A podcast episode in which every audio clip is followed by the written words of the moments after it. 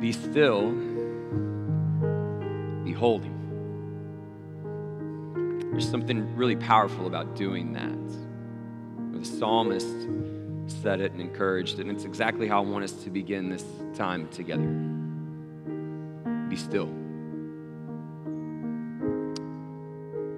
Set aside the busyness for a moment. Lay down your worries. Eliminate distractions. Forget your plans. Behold Jesus, Savior, Son of God, the Messiah. Just be quiet for a moment before Him.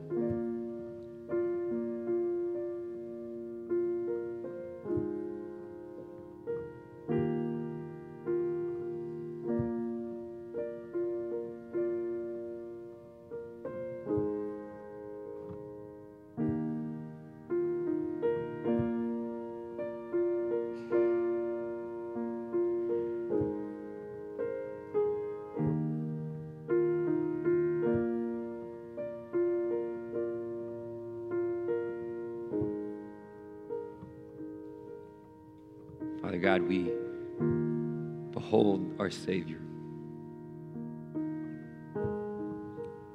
Too often, God, we just run through life at such a frantic pace, going from one thing to the next.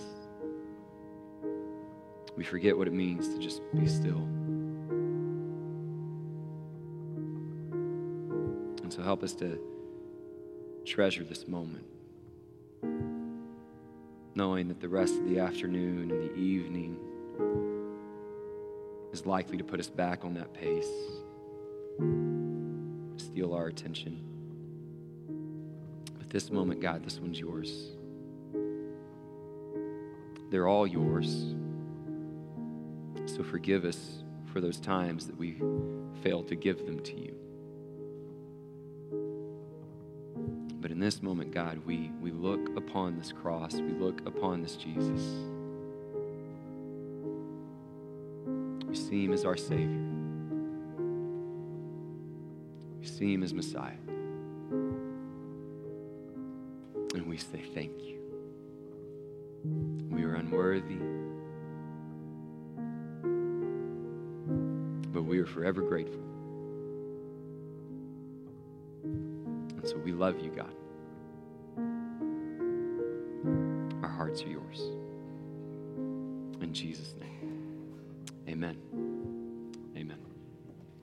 You know, finding the time to be still and beholding Jesus in such a way is, is really powerful and meaningful and, and necessary, right? There's, there's a lot of times that we allow just the inevitability of life, um, the, the natural engagement with the world to, to distract us, right? The world will undoubtedly infuse all these other things that we will start to hold on to, right? And so we'll, we'll hold on to power, we'll, we'll hold on to pride, we'll hold on to lust, we'll hold on to, to wealth, we'll hold on to all these other things right? And, and, sometimes the world is so convincing, we'll hold on to things that are actually very destructive. Destructive not just to ourselves, but to others around us. And we see this more and more frequently when people begin to hold on to things like hate, and they hold on to things like resentment and violence. And if there was ever a, a time when our world and our culture needed people to rise up and to hold on to peace, to be people that hold on to grace and forgiveness and goodness and love and Christ. Now is such a time. This is such a moment. And so, what are you holding on to? What, what are you beholding in your life? The world needs the church to hold on to Jesus and to demonstrate that. And we're constantly reminded of how needed that is and how necessary it is. Because we'll have these, these reminders in life that show us people holding on to the wrong things and just how vicious and difficult this world can become. We were reminded of it last Saturday, not yesterday, but the Saturday before, where we got another news report of another shooting. Just a common occurrence, it seems, to happen with such frequency in our country. Right, we, we got reports of an 18 year old named Peyton uh, Gendron who goes into a local supermarket outside of, or in an area of Buffalo, New York, and ultimately um, opens fire and claims the lives of 10 different people and wounds three more. Right, and, and once again, we're kind of hit with the reality of just how hateful and how violent our world can be. And, and it's being investigated as, as a hate crime. In fact, the Buffalo Police Commissioner, Joseph Gramaglia, stated The evidence that we've uncovered so far makes no mistake that this is an absolute racist hate crime that will be prosecuted as a hate crime. This is someone who has hate in their heart, soul, and mind. And so we have this 18 year old kid who decides to hold on to hate and to violence and ends up destroying not just his life, but many others in the process. And so the question then becomes how do we respond when we hear things like that and observe things like that?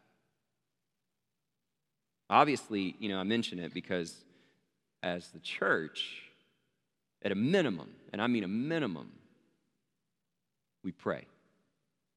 Right? We pray for those families, we pray for everyone involved, but we also owe it to Christ and to our communities in this world to, to ask ourselves what, what are we going to do to help be that voice of hope and kindness and forgiveness instead of hate? How will we speak up? What, what do we change? And it starts here, right? It starts with each of us personally asking ourselves that question. Which is one of the reasons why we're talking about it this morning. And one of the reasons I wanted to bring it up is because that quote from the police commissioner really jumped off the page at me. This is someone who has hate in his heart, mind, and soul. Right? And the reality is, is that that is now Peyton Gendron's legacy. Right? I mean, now let me, let me be clear. I believe in the power of the gospel. Right? I, I believe the gospel is for anyone who has done anything. So there, Peyton Gendron is not beyond the grace of God. He has not escaped the gospel's reach. And it should grieve all of us that his heart could be so corrupted by hate. And we should pray for that heart to be set free from such captivity. But even if that happens, right, even if he finds God's grace that has been offered to him, this, this tragedy, this moment, this expression of violence and hate is a forever part of his story. It is part of his legacy. And so we have to ask ourselves, like, how do we shape our legacy in responding to things like that? What, what acts do we take? So Dr. Martin Luther King Jr. once said, Our lives begin to end the day we become silent about the things that matter. I love that. Let me say it again. Our lives begin to end the day we become silent about the things that matter. So, some of the things we can say this morning is what our legacy won't be. We're not going to be silent. Right? Too often, we've seen tragedies and atrocities and expressions of evil and violence or whatever it is in our lives, and we've chosen silence, we've chosen indifference. At the worst, we've chosen to respond to hate with more hate. And so we need to at least say, well, here's what we won't be. Maybe some of the solutions are complex and difficult, but here's what we're not going to be as believers and as His church. We're not going to be silent. We're not going to be indifferent, and we're definitely not going to continue this trend, this trend of hatred. And, and yet, at the same time, what really strikes me is the contrasting legacies between Peyton Gendron and Dr. Martin Luther King Jr. Right? Like, on one hand, you have someone who chose violence, and on the other, you have someone that chose nonviolence. Someone that gave in to hate, someone else that gave in to service. Two very different legacies. What will our legacy be? And I ask that question truly wanting us to think about specifics to racial injustice, the tension that exists in our society? What, what are we practically going to do to help overcome those sorts of things? But I also ask the question, hoping that when we think about our legacy, we think beyond just one particular issue. Right? But that we actually ask ourselves that question holistically like, what will your legacy be? What will your life say when it's all said and done? Legacy is a really important thing to consider. It's, it's, it actually works very well with a part of what we've been talking about with this idea of living as God's renewed people and especially having a renewed family. Right? That, that legacy really shapes who you are and shapes your family, perhaps more than anything else. By evaluating what your legacy might be, is going to give you an insight to determine whether or not you actually lived as God's renewed people and lived as a God renewed family. Right, legacy is a really important consideration on this issue and many others. In fact, I came across an article in the Huffington Post that was written in 2015, and it was written by a lady by the name of Joan Moran. And here's what she said She says, The idea of leaving a legacy is the need or the desire to be remembered for what you have contributed to the world right? It, it, means we all have this desire to contribute something to the world and be remembered for those contributions. Now, a simpler definition comes from Merriam Webster, who defi- that defines legacy as something transmitted by or received from an ancestor or predecessor or from the past right? So, so you kind of put those two ideas together, right? That, that we have this inherent desire to be remembered for the things that we've contributed to the world, but more often than not, the folks that are going to remember those things are the people whom knew us the most our children, our grandchildren, our spouse, right? That, that's where your legacy is really shaped and defined. And so, what is your legacy going to be? How is it being shaped? How is it being defined? What are you contributing to this world? I was reading an article about legacy, and, and Jim Denison said it really well. He says, There burns in every human heart the desire to live a life that matters. We want to be successful, but we want even more to be significant. I think that's true, right? We, we want to be successful, we want to see achievements, we want to have accomplishments, but really, what we want is significance, we want meaning. And so the answer to the question of what your legacy is going to be is really going to be driven by where are you finding significance in life? Where you derive meaning. And you know where that is most clearly put on display? Do you know where that becomes the most evident? It becomes the most evident when you're no longer around to see it. When that moment comes and your life has passed. And people begin to sit down your children, your spouse, your loved ones, and they talk about the life that you lived, what they remember, what you contributed to the world. We have 10 families doing just that right now in the area of Buffalo, New York, figuring out the legacy of people who they've now lost. Now, as a pastor, I have the privilege, humbling privilege, of being invited into so many of those conversations and seeing people gather around one another and talk about the legacy that their loved one has left behind. And it's so intimate and it's so powerful. It's, it's oftentimes one of the most encouraging manifestations of faith that I ever get a chance to see. I really feel fortunate and humbled to be a part of so many of those conversations. But I'm also struck by it. Because what, what it ultimately shows us is that even those moments right, often get reduced to a couple of paragraphs that then are offered up as an obituary that's going to find itself online or in a paper. Or maybe some words that are going to be offered from a pastor or some friends or some family for a 15 to 20 minute message in a memorial service. And that's it. Like, that's where your legacy will really be shared with the world. what will people say? What will be known about you in those moments? How are you going to derive significance? What will people say about where you found meaning in those moments? And when we think about the situation in New York, what it reminds us is that that moment, we don't really know how it's going to find us. Right? Like we want to believe that we're going to get to live into a nice old age, see our children and our grandchildren grow and get married and go through all these significant milestones, and then maybe the Lord will take us peacefully in our sleep. But the reality is, is we don't know. It could come by way of tragedy. It could be sudden. It could be unexpected. Right? It could be with a diagnosis and you could see it coming from a long way off, or it could happen in a grocery store. We don't know.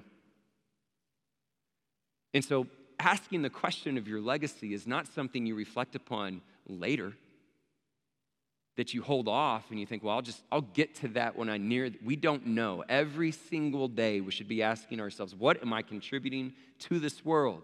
Where am I finding significance? Where am I finding meaning? What sort of legacy will I leave? That's the question I want us all asking this morning. And it's really a question we should continue to ask day after day after day. How am I shaping my legacy? What will people say? How will they look upon my life? What will it say about all the things that I've done. And that's really, to me, an appropriate place for us to continue this discussion, not just from a personal reflection, but really when we think about Abraham and Sarah.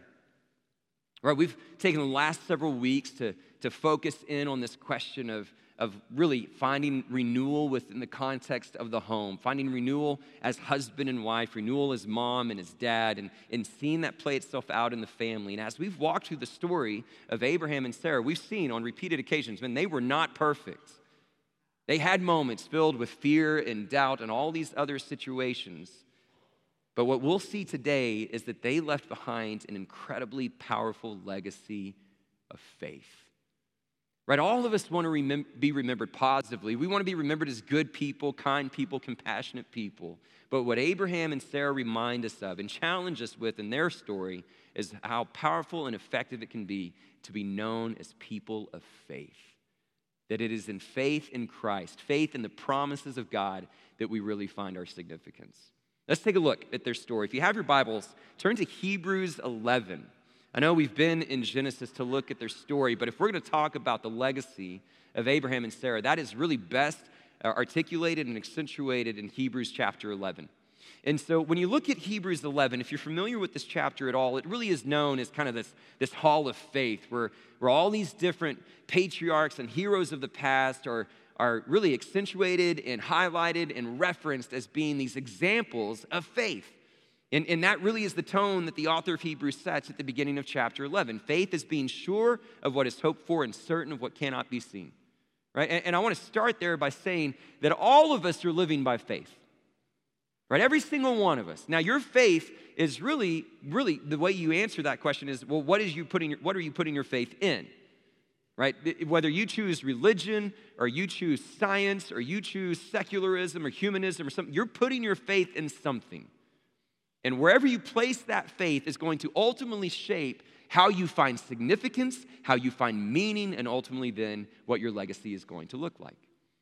Right? But this is a whole chapter that speaks to the power and the significance of being people of faith and exactly what that faith looks like. And so, as you read through chapter 11, you have these references to all these different people that demonstrate that sort of faith. But, but Abraham and Sarah are given particular focus and attention right? And you see a lot of the things referenced that we've already talked about.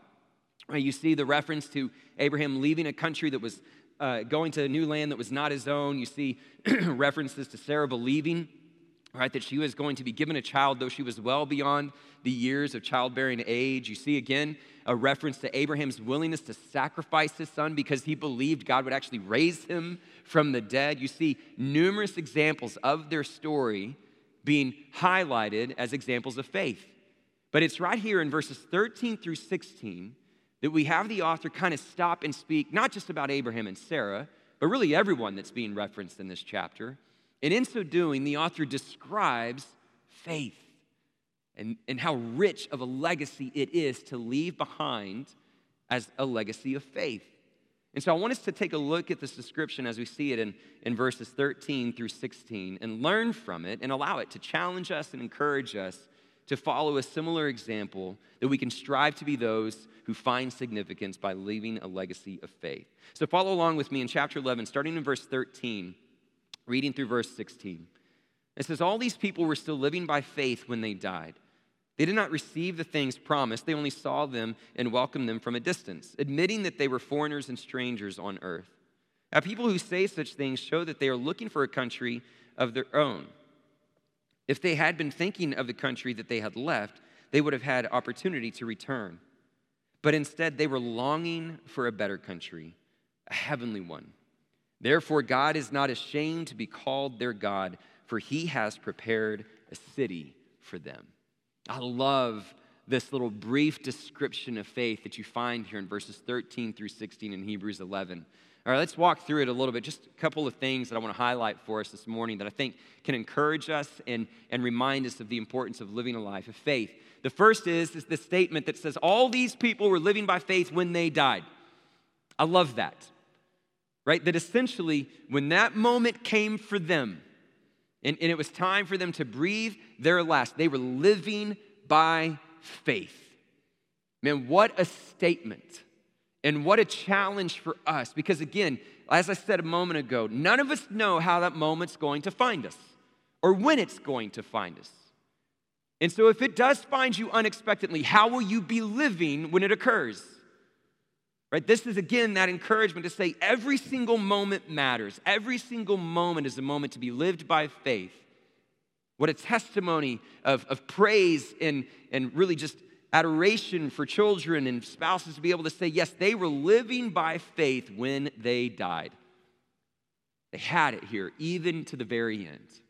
What a beautiful picture that is. But it also speaks to really, in my opinion, what Abraham and Sarah have overcome right? And what they have gone through and the journey that they've been on. Because, like we said a second ago, man, they were far from perfect. We've covered that on numerous occasions. Their, their life had moments that were filled with fear and with doubt and making mistakes and, and, and having all these different things that went wrong. Right? And so what we see is that apparently, though they had those moments of challenges and obstacles and fear and doubt, they used those moments, they used those challenges, they used that fear and doubt, and they allowed it to strengthen their faith rather than weaken it. And so if you were to look at the trajectory of their life, right, you would see their faith get stronger, right? It would increase until the moment that they breathe their last. But for many other people, what can happen is we can go through seasons of fear and doubt or obstacle or challenges, and the opposite happens where faith is diminished and it's weakened. Right? And, and we've talked about this on numerous occasions of how do we put ourselves on the proper trajectory. And maybe that's a question you need to ask yourself. What kind of trajectory are you on? Like when you think about what you've gone through, what you're going through, is your faith being strengthened or weakened?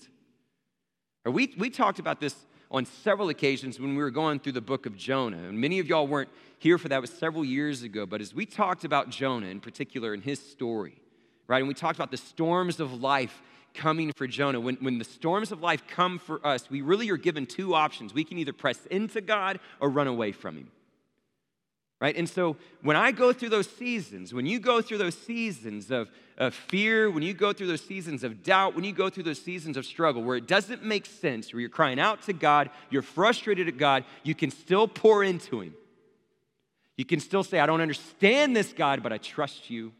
I don't know what's going to happen next, but I trust you, and you can press into Him. But a lot of people, a lot of people will take those those moments of fear, those moments of doubt, those moments of challenge and obstacle, and they'll do the opposite. They'll run away from Him, they'll question Him, they'll turn their back on Him, and their faith diminishes. What trajectory are you on? What will people say about you when that moment comes? I love that right here, the author of Hebrews says, All these people were living by faith when they died. What a thing to aspire to. Now, what you also have there, following right after it, is the depth of their faith, right? Before we get an answer as to where they found the source of their faith, you get a further description of the depth of their faith. It wasn't just that it was being strengthened and that it was consistent and sustainable to the moment of death, but also that part of their faith was understanding that they didn't even receive the promises of God. Right? Did you see that? You see how he continues there? They did not receive the things promised, they only saw them and welcomed them from a distance. Now that's remarkable. Right? They didn't even get what God promised them. Now, before we really dive into the implications of that, let's make sure we're understanding it correctly. Okay? Because obviously, uh, God's promise to Abraham and Sarah in particular was multifaceted. Right? If you go back to Genesis 12, you can think back on our discussion on that several weeks ago. Part of that was to say that Abraham was going to become a, a great nation, a father of many nations, and a nation that will be blessing to all these other people and all these different things. But embedded within that blessing was this specific promise that Isaac would be born, right? And Sarah laughs, she doesn't believe it. Abraham laughs, but then eventually Isaac is born. So, so there are two different kind of nuances to the promises that are being referenced here. If you were to go back to Hebrews 6, verse 15, I believe it's verse 15, it, actually says Abraham received what was promised. Okay, and that is likely referring to the birth of Isaac. Obviously, Sarah and Isaac had a son and that was the fulfillment of God's promise. But what's being referenced here in verses 13, 14 in this section is kind of the larger promise of blessing, right? Yes, they, they had a son, they, they saw the birth of Isaac, but they had not yet seen this whole nation of descendants develop. They hadn't seen Abraham's name become great. They didn't see this blessing uh, that was extended to all other peoples of the earth that ultimately gets fulfilled in Jesus, right? Because in Jesus, we see it's not just Jews, but it's Jews and Gentiles alike that are blessed through the grace and the gospel of God. So Abraham didn't see any of that. He only saw the birth of Isaac. He was actually still living in a land that wasn't even yet his own and yet he still had faith. He hadn't received the fullness of God's promises, he hadn't received any of that, but he still believed. That's pretty remarkable when you think about it, right? It's, it's not like Abraham and Sarah get to the final moments of their life and they say, Well, you know what, God, you didn't really actually do what you said you were going to do. You, you didn't make it come to fruition like I thought you would. And so then they turn their backs on him. Even having not seen it in its fullness, they still believed. And I think that provides a very valuable lesson for you and me. Right? The, the lesson is that a lot of times we're not guaranteed the fullness of God's promises to be experienced in this life. What we're really given is glimpses. Right? That's what Isaac was. He was a glimpse. Right? He was, he was just a small depiction, a small reference of what this promise could become, and they believed that God would see it through, even if they didn't get to see it in its fullness. And so, a lot of times where we struggle is we want to see the fullness of God's promise. And when that doesn't happen, we get frustrated, right? And we begin to wonder, well, why, why does He continue to allow so much pain and suffering?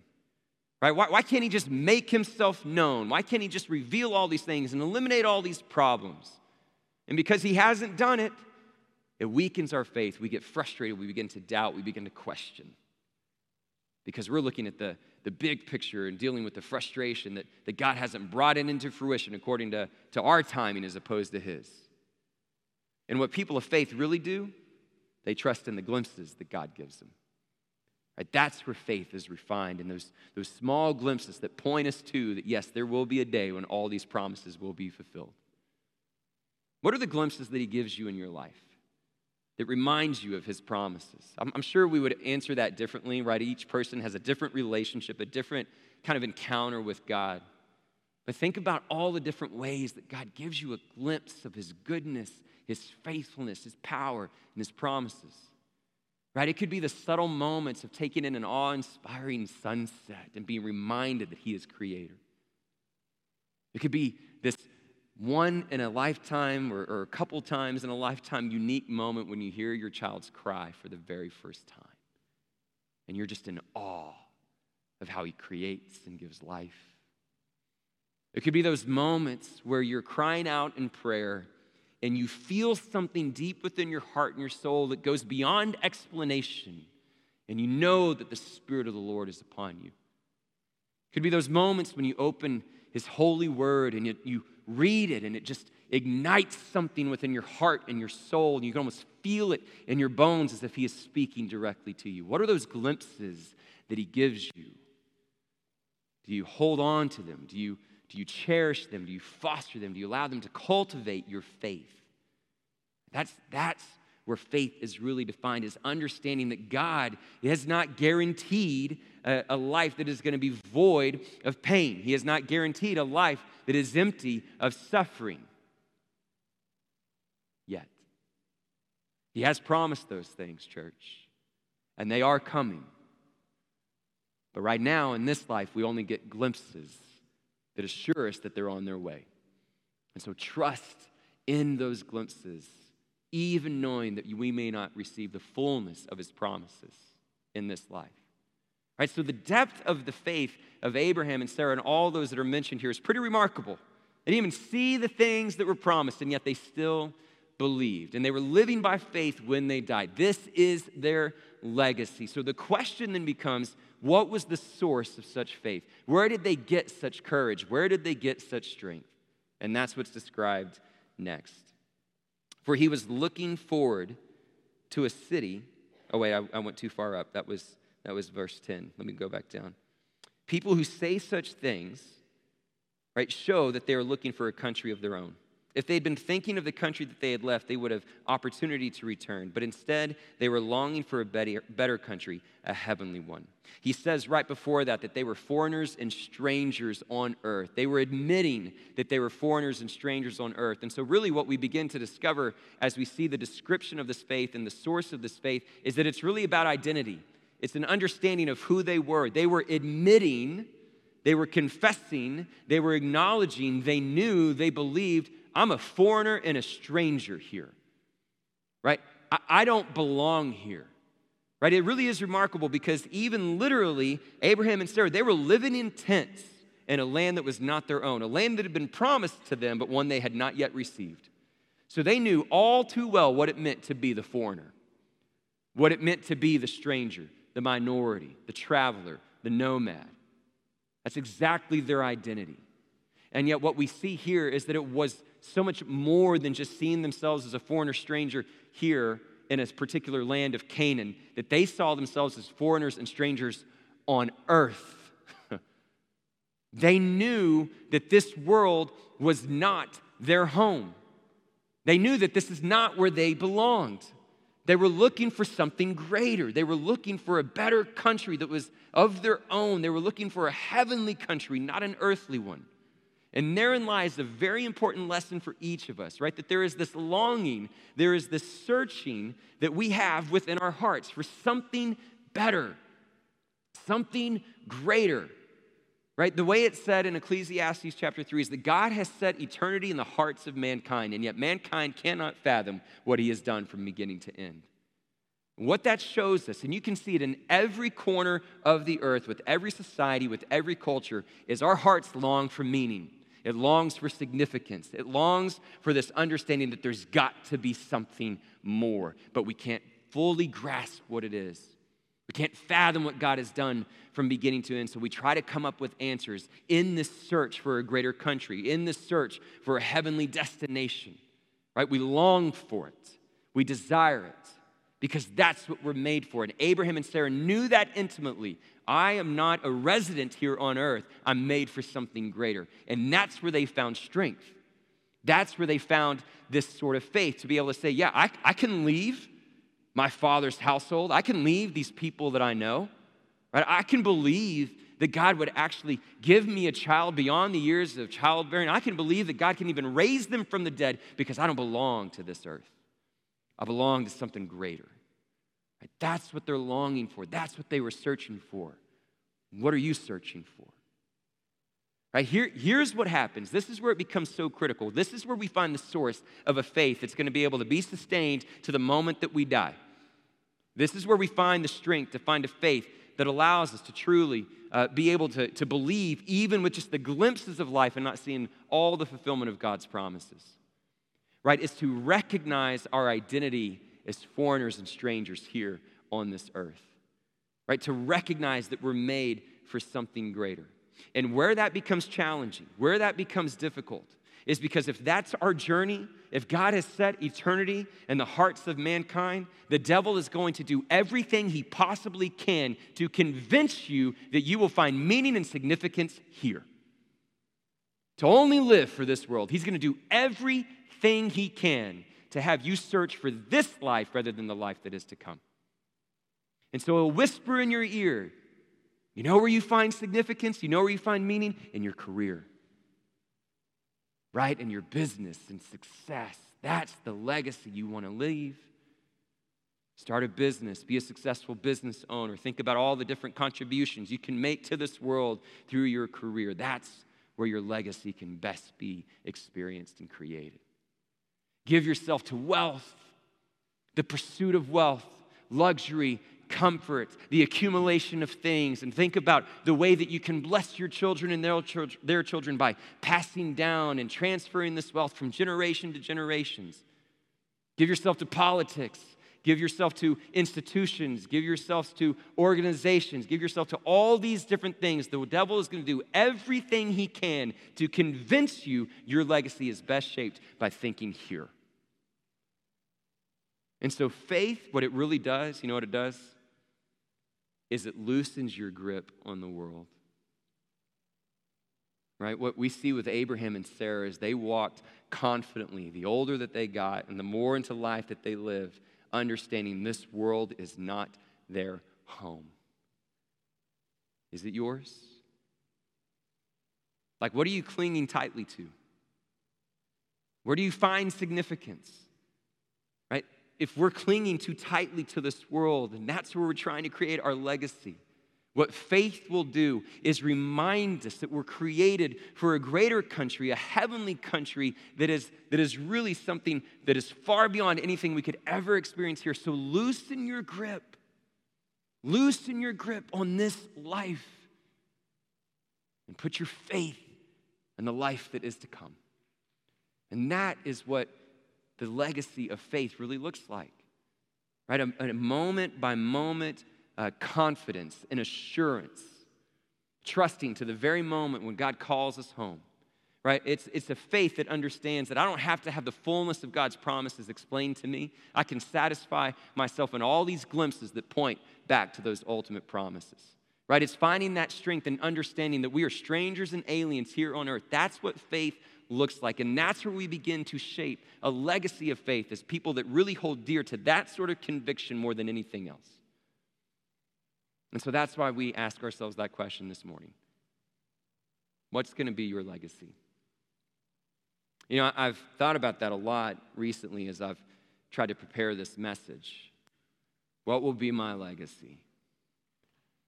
Like when that moment comes for me, however it finds me, what will my wife and my children and whoever's left, any other loved ones, what will they say about me?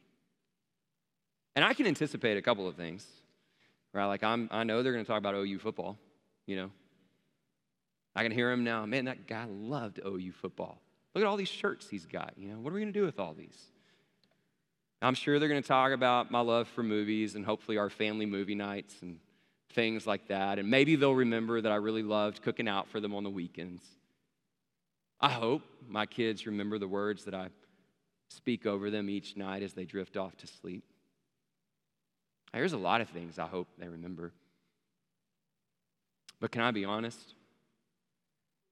If they don't remember any of that, I'll be fine. Because there's really just one thing one thing above all else that I hope they really remember.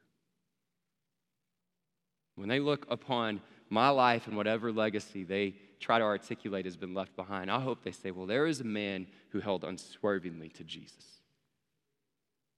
I hope they remember how we prayed together. I hope they remember how we navigated life's challenges and its difficulties by trusting in Jesus. I hope they remember how we served together and how we constantly sought to point other people to Jesus. That's what I hope. Is that they can see that sort of legacy. See, because here's what's going to happen for all of us we're going to go through life and we're going to encounter moments, be they close at home or across the country or across the world, and it's going to feel really dark. We're going to hear stories like the ones we heard last weekend that occurred in Buffalo, and many others like it. And there is going to be this overwhelming feeling of darkness and evil and suffering and pain and all these things that could potentially shake our faith. All right, have it weakened. And we're going to wonder is the light ever going to really be able to burst through? And so, my hope for all of us today is to ask that question in a spirit that allows us to be reminded that, yes, the light pierces the darkness. And to not have a moment that our faith is shaken, but a moment where it's strengthened. Because when we live that way, here's what we see this author say in that final verse the people that live that way, well, God is not ashamed to be called their God. And then we get that promise, that assurance, church, that I want to encourage you with today. He has built a city for them. This is not some pipe dream, it's not some myth, it's not some wishful thinking. God has built a city, and that's where we belong. And that's where we're living. That's what we're aspiring to. That's is home for us. And that's the city that we need to constantly keep on the forefront of our hearts and our minds. Right? That's the city that belongs to Jesus, this Messiah, this risen Savior. Let me remind you, church, that this Lamb of God, this roaring lion, he will return. Amen? And he is on his way. And when he arrives, this new city, this heavenly city, this holy city, this new Jerusalem will come down from heaven, and we will hear a voice at the throne saying, God's dwelling is now among his people, and he will wipe every tear from their eyes. There will be no more sorrow, no more death, no more suffering or pain. For the old order of things has passed away, and he's making all things new. And the light of this new city church will be the glory of God. And that's where we'll live. This is a city where we find a palace filled with promises, simultaneously, a garden and a fortress. This is the city where, where we will see that there is no more pain, that there is no more night, that we get to stand actually in the purest light of the glory of God a city where the multitude will gather and sing as one. We will sing this song of this new Jerusalem. Right? A song that when it's set to this music, there is no bars, there is no time. It's a symphony of his design because it is sung to the Lamb of God who is enthroned on high. This Jesus, this Savior, this Messiah, he is the hope of this new Jerusalem. And so our faith rests in him and him alone. Let that be our legacy. Let that be where we find significance. Let's pray. Father in heaven, we do love you, and we do ask, God, that you would lead us as we sung earlier. Lead us once again into a greater understanding of what it means to trust you, that we can be still before you and behold you. And God, as we find those moments of stillness, God, that our faith can be strengthened, that we can loosen our grip on this world and all the things that constantly distract us and, and lead us astray, God. And may we constantly search for you. Let our faith be strengthened this morning because we know and believe that you have prepared a place for those who love you. And so we declare that love to you, God, and we ask that you would lead us home to the New Jerusalem. It's in Jesus' name we pray. Amen and amen.